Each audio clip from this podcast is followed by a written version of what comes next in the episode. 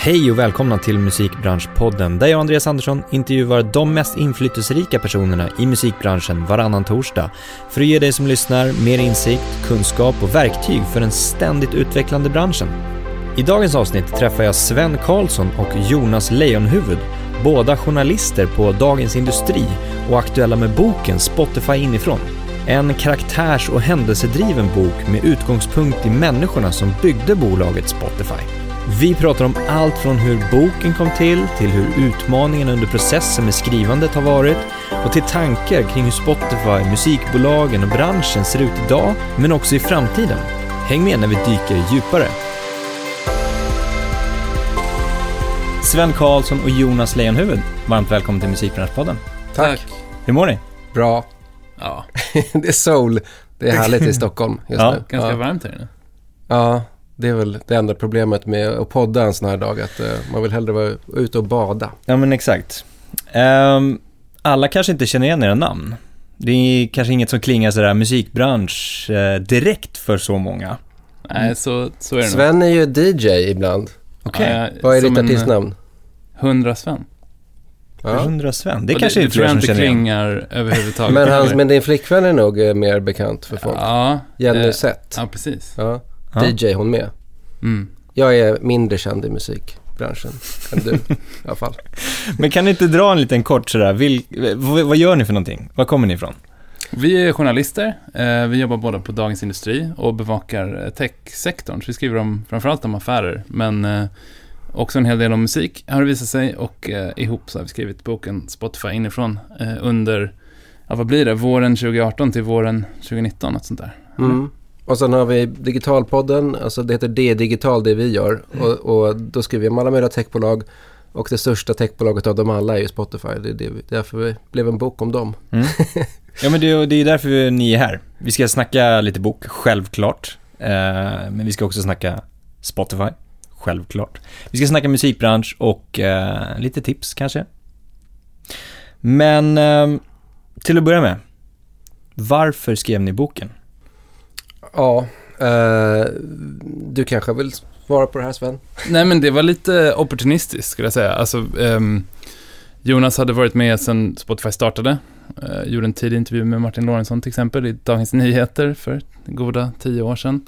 Och eh, jag skrev om dem de senaste åren, liksom 2015 och framåt. Och då var ju den stora uh, storyn, i alla fall i affärspressen, deras börsnotering. Mm. Som länge var en hemlighet, en illa dold hemlighet, men ändå en sån. Och um, till slut så skedde den. Och när den hände så, så blev det som ett bokslut på berättelsen lite grann, ur ett affärsperspektiv i alla fall. Um, och så började folk också höra av sig. Alltså Spotify har ju varit ett ganska så slutet bolag. Eh, de har inte kommunicerat så jätteöppet. Eh, de har hållit saker för sig själva. De har pysslat med en mängd olika saker som är liksom mer eller mindre kontroversiella ibland och sådär. Så de har haft eh, ganska goda skäl att inte berätta om allting så öppet. Men, men när den här noteringen skedde då så började vi båda höra ifrån personer som kanske tidigare inte hade velat prata så mycket. Eh, De det, kontaktade er alltså?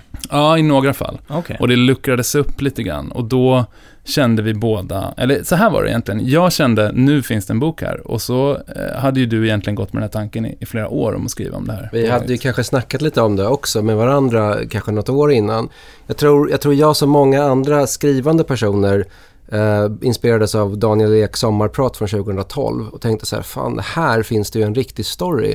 Och sen nu när Spotify noteras och de är värda lika mycket som H&M och man tänker så här, vilka stora bolag har skapats i, den här, eh, i det här landet sedan andra världskriget? Ikea, H&M och Spotify i den här 200 miljarder kronors klassen så inser man alltså att den, det bockar in ganska många rutor. Det, rutor. det är en spännande historia, det är en, en bransch i förändring, teknisk förändring, massa förändringar.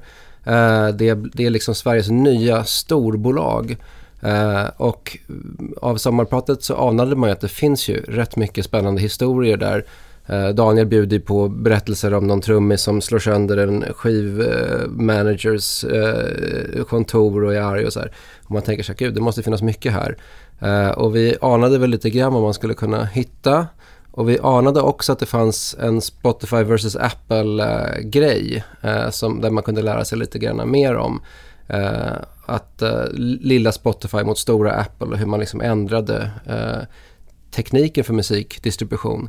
Så att eh, alla, alla ingredienser fanns där och eh, det, var, det var enda problemet var att vi visste att de skulle tacka nej om vi frågade grundarna om en intervju. Så att, eh, men vi, vi, hade ju, vi gjorde ett specialavsnitt av Digitalpodden kring noteringen och, ehm, och så började vi snacka och till slut så, så blev det liksom så att vi eh, kände att men vi satsar tillsammans och så pitchade vi idén på eh, Norstedts och Albert Bonniers förlag och eh, Abbe Bonnier, förläggaren på, som, vi, som vår förläggare på Albert Bonniers förlag var ganska han var ganska snabb med att tacka ja till det här faktiskt. Vad var han sa? Han sa, dig känner jag sedan tidigare, syftar på Jonas. Och du verkar ju smart på alla sätt. Eller något sånt. Du, han sa, dig känner jag sedan tidigare, du verkar begåvad.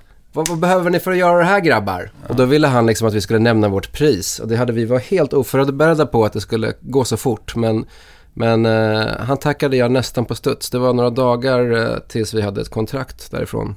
Han, så, han har ju gjort ganska så stora böcker om stora svenska samtidsfenomen. Mm. Zlatan-boken till exempel är den största fjädern i hans hatt. Precis, och han såg väl att det här var ett sånt och det var en jävla tur för oss. Mm. Uh, men, och nu sitter vi här idag, fortfarande uh, vänner. Ja, faktiskt. Ja, precis. Det är, det är slitsamt att skriva en bok ihop. Mm, jag kan uh, tänka mig det. Men vi har faktiskt, vi har inte haft några riktiga blowouts. Man blir, kan bli ganska irriterad på varandra emellanåt. Vi har haft högläsning och suttit ute på en skärgårdsö och skrivit i så här äh, 14 timmar om dagen och, och liksom verkligen eh, intervjuat 70 källor ungefär eh, för att få ihop det här och det har tagit tid. Eh, det har varit ett maraton, det har varit eh, kul men otroligt krävande också. Men vad var det som, för det har ju kommit böcker innan eran bok också, om just Spotify. Um, och vad, vad, var det som, vad var det ni kände var liksom, ja men det här saknas vi ville skriva liksom ett filmmanus. Vi ville skriva en karaktärsdriven, händelsedriven bok med, av kött och blod om människorna som byggde bolaget och hur de kämpade med skivbolag, hur de kämpade med konkurrensen från Apple, hur de lyckades bli störst i världen. Uh, det, och de, de böckerna som har kommit ut om Spotify har, har, inte haft den närheten och den nerven till människorna som har gjort det tyckte vi. Utan de har varit lite mer akademiska eh, och lite eh, skriven från lite längre avstånd. Mm. Och vi, vi trodde att vi kunde, vi hade några källor och vi, vi kände att vi kan komma innanför de här eh, slutna dörrarna in i den här hemliga världen och, och skildra det som, det som har hänt. Jag tror att vi, en, en fördel för oss var att vi kunde få källor internationellt också, så vi kunde berätta liksom för den här historien är ju egentligen från 2009-10 eh, så är ju Spotify en internationell angelägenhet, framförallt en amerikansk angelägenhet. Det är egentligen där man är som allra mest nyfiken på vad Spotify är och, och ska göra idag. Mm. Um, och då kräver det att man dels reser dit liksom, och träffar folk och odlar kontakter som kan ge en storyn från den sidan. Um, så, så det tror jag är något som får vår bok att sticka ut. Och, och hela, egentligen hela perioden 10 till 18 den är liksom inte, i Sverige så är det så här, nej men det här är ju sättet vi konsumerar musik på, det är lite som rinnande vatten, mm. Spotify. Mm. Även om det är folk med, liksom, i branschen såklart är medvetna om vad, vad som pågår och, och, och, att det är dusterna med skivbolagen och sådär. Men, men det finns ju liksom en, det är liksom de högsta nivåerna inom musik och tech på samma gång. Um, och så några svenskar i mitten av det. Så mm. väldigt spännande story att få, att få liksom, uh, ta reda mm. på vad som faktiskt skedde. Ja, men det är karaktärer som Steve Jobs och Mark Zuckerberg och, och liksom riktiga höjdare då i boken. Och vi har ju rest en del, vi har varit i Rågsved när vi har skrivit. Och vi har också varit i eh, Berlin, London, New York, Los Angeles. Uh, för att liksom intervjua källor och, och, få, ihop, få ihop det här. Rågsved där Daniel Ek är uppvuxen då? Precis. För att lägga till.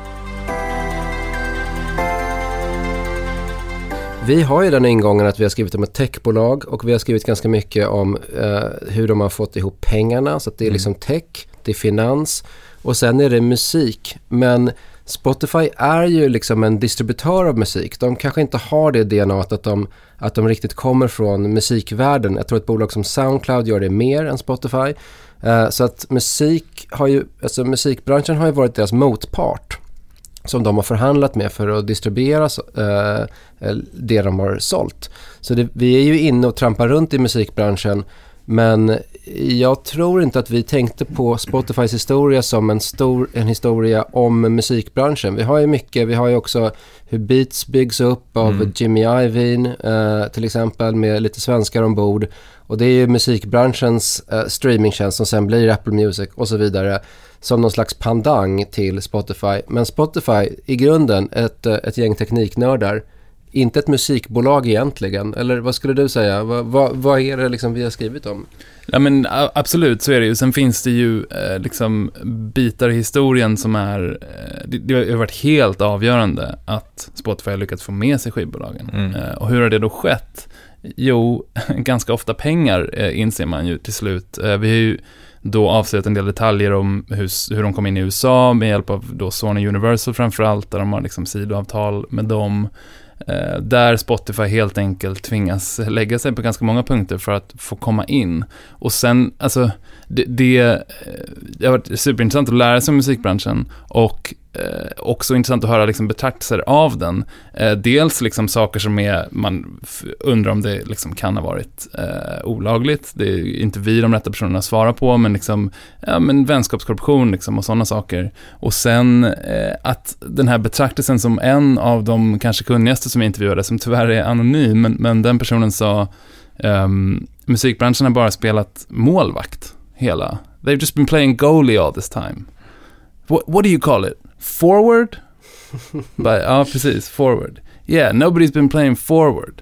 Alltså att eh, man liksom inte har vågat vara offensiv, anser då den här personen som är en insider själv. Mm. Um, att man, man, har varit lite för defensiv sedan, ja, millennieskiftet då kan man väl säga. I, I takt med att distributionen har förändrats. Tror du, kan det ha att göra med att man är rädd för ytterligare en, en, en liksom dipp i musikbranschen som just 99-2000 var med Napster och hela den Självklart. biten. Att man är inte riktigt säker på, vänta det här är någonting nytt och vet, vet inte riktigt vart det ska ta sig någonstans. Och det är ju så, alltså Spotifys affärsmodell bygger ju på att ge gratis åtkomst till musiken. Mm. Det är jättekontroversiellt och det gynnar ju, den modellen gynnar ju framförallt Spotifys tillväxt. Man kan ju fråga sig eh, vad artisterna får, vad låtskrivarna får, vad skivbolagen själva får. Så det, alltså Eh, deras skepsis har ju, har ju verkligen haft, eh, det, det, har funnits liksom goda skäl till den hela tiden. Ja, om man, om man sammanfattar Spotifys resa så är det att de har haft en, en app som har varit gratis. Det glömmer vi bort i Sverige idag för att de flesta har premium. Mm. Men Spotify är gratis livet ut, du, inte bara i tre månader utan du kan ta den här appen och bara köra gratis hela tiden. De har vuxit med det genom att eh, det, tröskeln är låg att börja använda Spotify. Det kostar inga pengar och man kanske börjar när man är ung och sen så betalar man när man börjar tjäna lite pengar. Eh, så har den spritt sig över hela världen och då, då har många skivbolag och artister tyckt att så här, de växer på vår bekostnad. Eh, och Spotify säger så här, men ni får förskott och vi betalar för det här. Eh, och vi kommer att rädda branschen i slutändan och återföra tillväxten in i branschen. Uh, well, det visste man ju inte. I många år så, så var det inte så tydligt att det skulle kunna bli så. Men 2014-15 där någonstans så märker man att men det, det stämde liksom. Nu, streaming var branschens räddning i någon bemärkelse. Sen finns det massor med andra grejer som Spotify kritiseras av och, och och eh, som arti där artister tycker att de inte får tillräckligt bra betalt och en del av det är med i boken och en del inte. Liksom. Den, eh, den snårigheten är ju eh, ämne nog för en, liksom en, en, en bok bara i sig. Mm. Eh, relationen eh, mellan artister, skivbolag och Spotify. Sen kan jag tänka också att, alltså man pratar ofta, och vi, vi faller säkert i den fällan ibland också, att man pratar ofta som musikbranschen som en motpart för Spotify, som liksom en, en förhandlingspart som de måste övertala eh, för att få med sig. Men på många sätt har ju musikbranschen format Spotify också. Alltså, Daniel Eks tanke var att, eh, och Martin Lorentzons för den delen, men, men idéerna kom liksom i huvudsak från, från Daniel Ek då, ehm, den yngre av de två grundarna. Och hans tanke var en gratistjänst i linje med Napster, eh, men som monetariserade musiken, som liksom skapade intäkter på något vis. Eh, annonser då, var, var det sättet som de ville göra det på. Och skälet till att det blev en betaltjänst överhuvudtaget hade ju väldigt mycket med skivbolagen att göra. Ehm, det var, vi har i alla fall uppgifter om att Daniel Eks ursprungliga idé var bara en gratistjänst och att det var några av hans förhandlare som eh, plötsligt en dag, utan hans godkännande, eh, la fram betalmöjligheten på förhandlingsbordet och sen gick inte den att ta bort, för det var ju skivbolagen väldigt ehm, peppade på. Mm. Eh, så att, och det där blev Spotifys affärsmodell. Det är också den som har, som har fått dem att bli så värdefulla som de är som företag. Alltså deras betalande kunder. Tillväxten där. Så att eh, musikbranschen har ju också verkligen varit med och format Spotify till, till vad det är idag.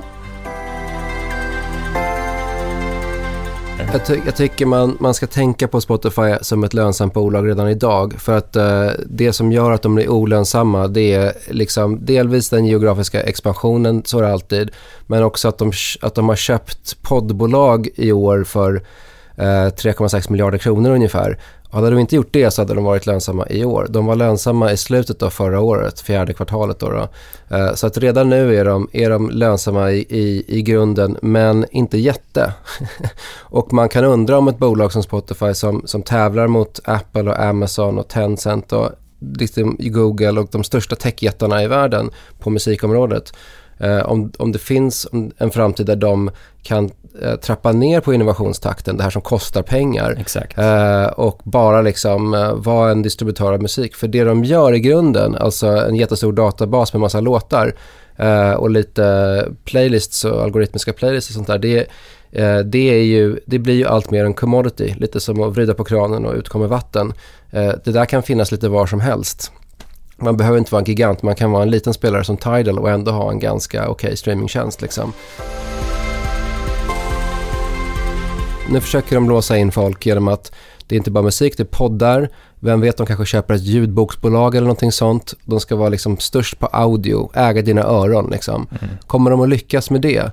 Eh, då kanske vi är beredda att eh, betala för det och, och tycka att, eh, att det här är värt det. De kanske till och med kan höja priserna lite här och var i en del, en del länder. Eh, men om det går att göra någonting ännu coolare än Spotify eh, till halva priset, då är det ju svårt. Då har de ju investerat jättemycket i innovation som, som inte har räckt, som bara tar slut. Så någon, det kommer något annat som är häftigare efter några år. Mm.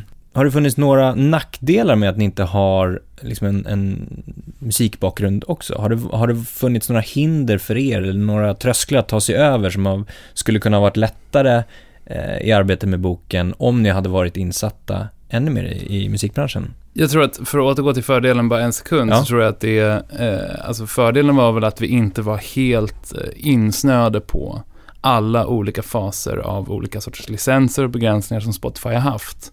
Eh, och nackdelen var densamma. Mm. Alltså att det var en djungel för oss att förstå. Och den är förstås eh, relativt förenklad i boken, även om vi har försökt vara så pass korrekta som vi kan.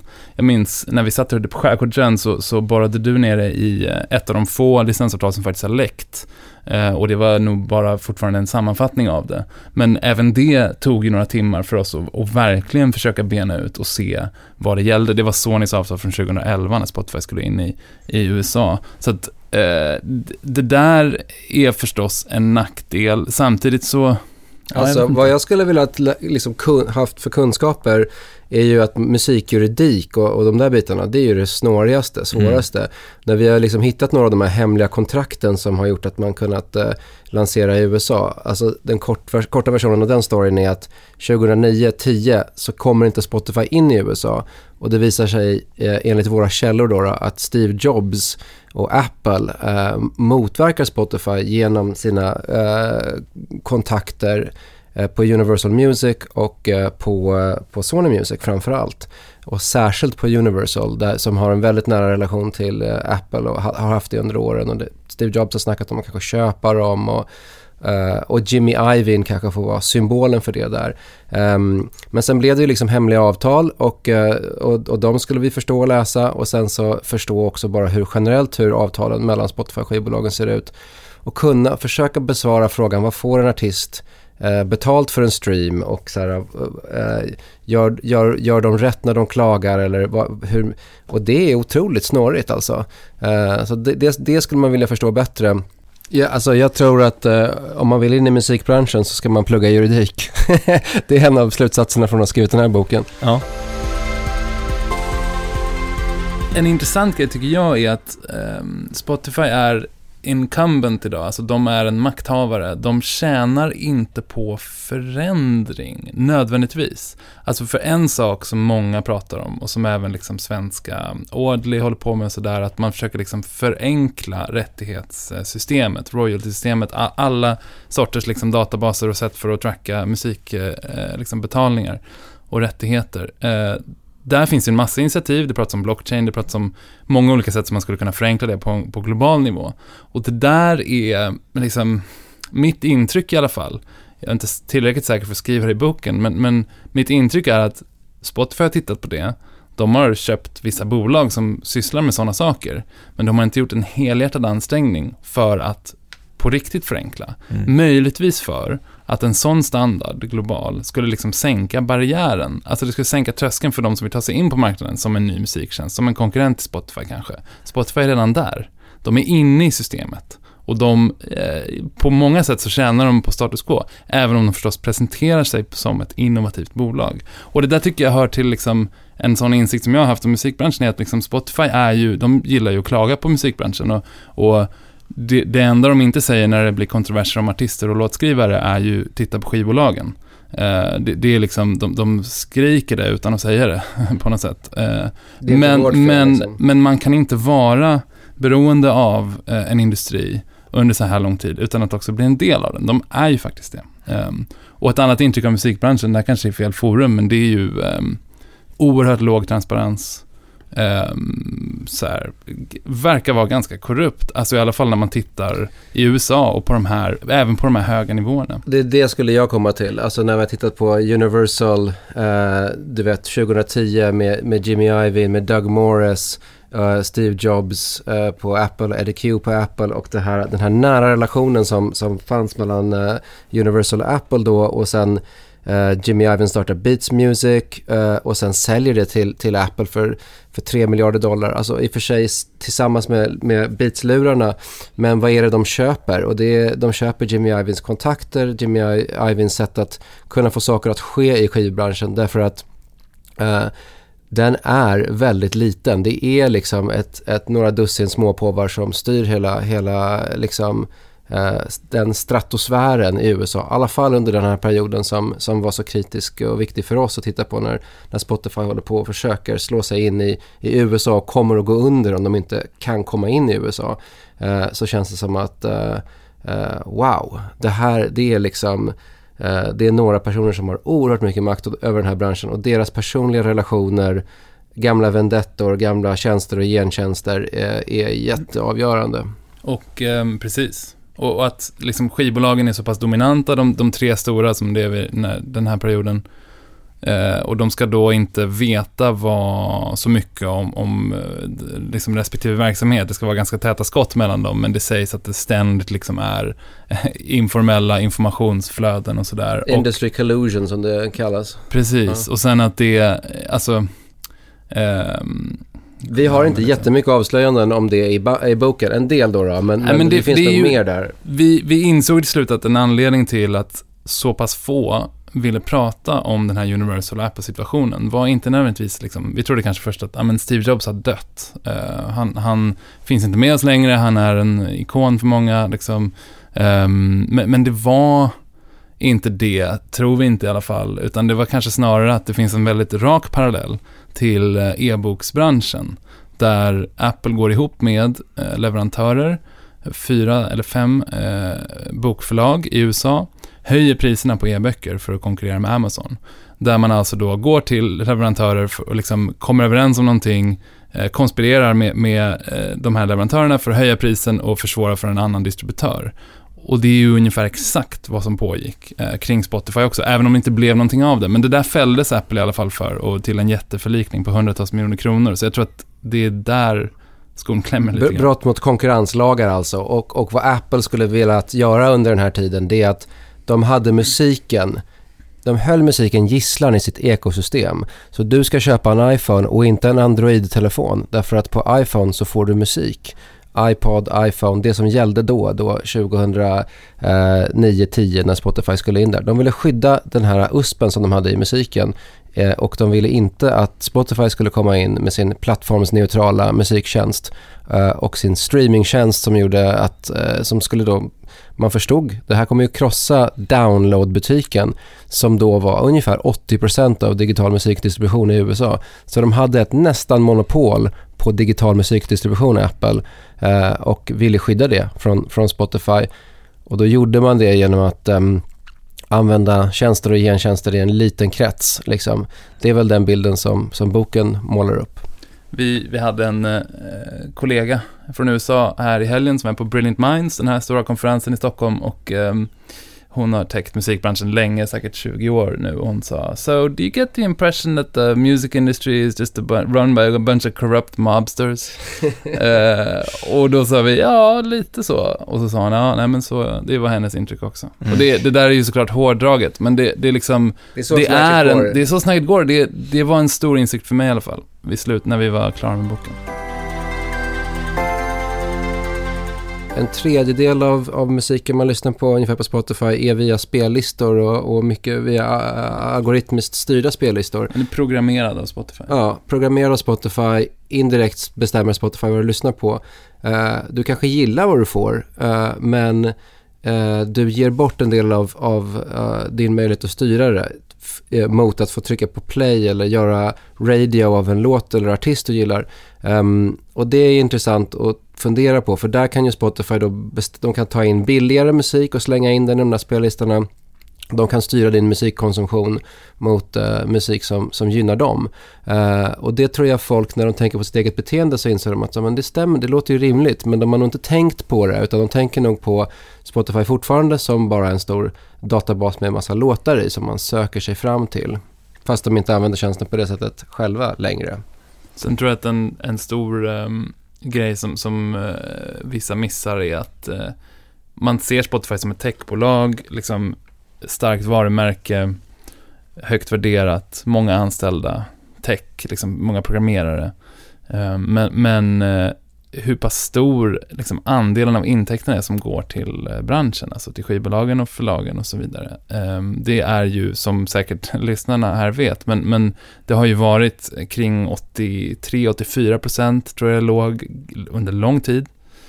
Ehm, och sen lyckades de då eh, behålla en större andel eh, i sina nuvarande licens licensavtal som eh, trädde i kraft 2017 och nu behåller de ungefär 75 procent ungefär av alla intäkter. Resten går ut till, till de som äger rättigheterna. Ja, så när man ser Daniel Ek liksom eh, irriterad över att alla klagar på Spotify och tycker att han har räddat skivbranschen så, så eh, ur ett visst perspektiv så har han ju rätt. det ligger någonting i det. det, det den här modellen har ju faktiskt gynnat branschen. Eh, ju mer de växer desto mer får, får branschen betalt. Mm. Finns det några etiska krav som ni tycker att eh, liksom ett Spotify som företag bör ställas inför? Alltså, bör man tänka i några sådana banor? Ja, men det där är ju en väldigt aktuell fråga. Spotify har börjat äga material nu. Det har mm. ju varit en, en linje som de inte har gått över med musik, hittills i alla fall. Uh, nu har de börjat äga poddar, de har köpt upp kataloger och det har ju varit uh, en del uh, liksom, nyhetsbevakning kring vilket utbud de har och hur de beskriver poddar och sådär. Framförallt den här vita pillret då, den här um, högerextrema podden som uppmärksammades här under våren. Och alltså nu, Spotify blir ju utgivare nu. Det är ju det som händer. Och de vill nog hemskt gärna använda samma ursäkt som till exempel YouTube har använt genom alla år, nämligen eh, vi är en plattform, vi är inte ett mediebolag. Men det blir ju, äger du materialet eh, så, så, blir det en allt svårare hållning. Och jag tror att Daniel Ek har ganska mycket att, att bevisa där som, som eh, utgivare. Ja, de äger alltså produktionsbolag så att de kommer att producera, de producerar nu poddar som de det finns ingen annan att skylla ifrån sig på. Så att, uh, och de, inte vita pillret då, ska vi tillägga. Nej, men de gör, de, de, nej, de flesta poddarna som finns på Spotify inte, produceras inte av dem. Det är jag tror 200 000 poddar eller någonting sist jag såg. Men uh, de gör ju dussintals poddar själva och när, när det blir någonting kontroversiellt i någon av de poddarna, om folk kräver att de tas bort och sådär, så måste de hantera det. Det här är ingenting som Daniel Ek är särskilt bekväm med. Det visade han när det var liksom, eh, kontroverser kring R. Kelly, om man ska ta bort dem från deras låtlistor, inte från arkiven men från låtlistorna.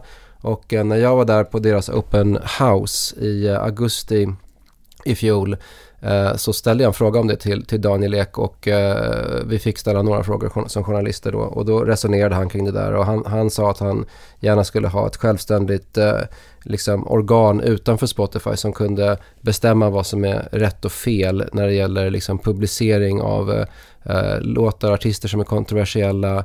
Eh, sådär. Så det är någonting som han inte känner sig bekväm med att Spotify ska behöva ta de besluten själva. Och man har ju gjort en del eh, misstag tidigare, bland annat med R. Kelly, där, där eh, man har backat hem lite halvt, man har haft policies som man inte, man är, man är liksom inte van vid att vara en publicist. Eh, så det, det tror jag är, kommer vara en stor utmaning för dem eh, framåt och liksom inom det e, etiska området då.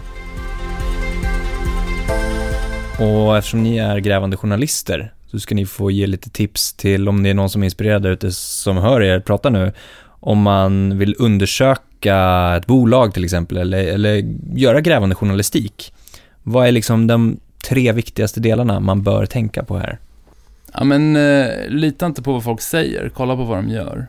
Det är väl en grundregel. Och vad de gör står ibland bättre beskrivet i en årsredovisning eller i andra sorters handlingar. Liksom. Eh, bolagsverket i Sverige eller motsvarande myndigheter utomlands. Det är dit vi har fått vända oss för att få stora delar av Spotifys story. Mm. Um, det, det, är ett tips. För follow the money brukar man ju säga. Uh, så gör det. Följ pengarna. Och när någon säger att de I'm doing it for the artists. kolla vem som tjänar vad på vad. Och det är alltid pengarna. Alltså det är du kommer hem till din familj eh, som sitter vid köksbordet och gapar efter mat, säger vi. Eh, de är viktigare än, än eh, det där som du gör i karriären, oftast. Eh, man, man, man utgår ifrån, ifrån sig själv, man har sig själv eh, som närmast och man, man gör ofta det som, som gynnar en ekonomiskt eh, bäst, eh, liksom främst. Vad tror ni då? Kommer de bli ett eget eh, distributionsbolag? Kommer artister gå direkt och skippa? Kommer musikbolagen att finnas längre fram? Uh, jag tror att Spotifys long game är att det ska vara en slags självpubliceringsplattform där du som artist kan använda uh, Spotifys verktyg, det som kanske är Soundtrap idag, till att producera din musik, att du kan ladda upp den direkt på plattformen, att du kan använda Spotifys data för att se vem lyssnar på min musik, var finns de, jag vill turnera, var finns mina fans rent geografiskt. Eh, du kommer att ehm, eh, kunna förstå vilken demografi som gäller och du kommer att få hjälp med hur du marknadsför den här musiken eh, och så här, hela värdekedjan. Och det hotar ju skivbolagen. De är så pass irriterade på det här nu så att Spotify skyndar långsamt men tänk på 20 års sikt liksom, eh, så tror jag att Spotify eller, eller tekniska plattformar eh, kommer att ha gjort skivbolagens roll eh, mindre. Men det, blir, men det kommer ändå alltid att finnas, eh, all, alltså kreativitet föds ju inte av Spotifys tekniska plattformar utan eh, så det skivbolagen gör, mycket av det kommer ju fortfarande ske utanför Spotify. Men det är kanske av eh, fler och, eh, aktörer att det blir mer fragmenterat där till slut. Att du behöver bara vara en duktig artist och ha en bra manager och en bra producent och så jobbar man lite grann i team och man kanske inte behöver vara en del av de här stora drakarna. Vad tror du Sven? Nej, men jag tror det ligger mycket i det där. Eh, skivbolagens vara eller icke vara är en svår fråga. Alltså, jag tror å ena sidan eh, så var ju Universal under vintern här och senaste månaderna ute för försäljning, eh, vad det verkade. Um, och då skulle halva bolaget gå uh, i en affär som värderade det till 40 miljarder dollar, så ungefär dubbelt uh, vad Spotify är värt på New York-börsen. Så de har ju, alltså många menar att skivbolagen har tagit sig ur uh, den här enorma långa svackan som har funnits med, med liksom heden i behåll och med, med, har en ganska stark position idag. Det finns många konkurrenter som vill ha deras material um, och de har många fler intäktskällor än än vad det såg ut som att de skulle få för, för tio år sedan eller lite mer. Så att på det sättet ser det, ser det positivt ut för de stora skivbolagen. Å andra sidan eh, så, så, finns det ju något i ekvationen med streaming som talar emot åtminstone majorbolagen. Alltså en stor del av musikkonsumtionen på streamingplattformar sker, eh, den är, det, det som streamas är musik som är relativt ny, senaste fem åren kanske. Lyssnarna är ganska unga, man streamar liksom Cardi B snarare än The Beatles, även om Spotify är glada att The Beatles finns på deras plattform. Och där, den nyare musiken, är inte lika fördelaktigt eh, fördelad då. Intäkt, alltså avtalen mellan, eh, generellt sett mellan artister och skivbolag, eh, lite mindre pengar går till skivbolagen, är vårt intryck i alla fall. Liksom, om man jämför Motown då, som extremexemplet på 60-70-talet, med kanske stora artister från senare år, Michael Jackson, vem vet. Eh, med dagens majorartister så har artisterna liksom eh, ett maktövertag. Om konsumtionen då skiftar till allt nyare musik så blir liksom skivbolagens hand allt svagare. Det, det är det där som skeptiker säger i alla fall när vi, när vi pratar med dem. Um, Men, men som sagt, de har spelat defensivt, men de har också lyckats ta sig ur den här, den här svackan på ett ganska imponerande sätt. Ja, och nu kommer Indien och Kina in i streamingrevolutionen så att det, det kanske kan hända, alltså det kanske kan vara så att skivbolagen gynnas i, i vissa delar av världen av en utveckling som vi redan har eh, sett, men sen utmanas av att det blir lättare att självpublicera eh, i, de, de, i de länder som ligger längst fram. Liksom.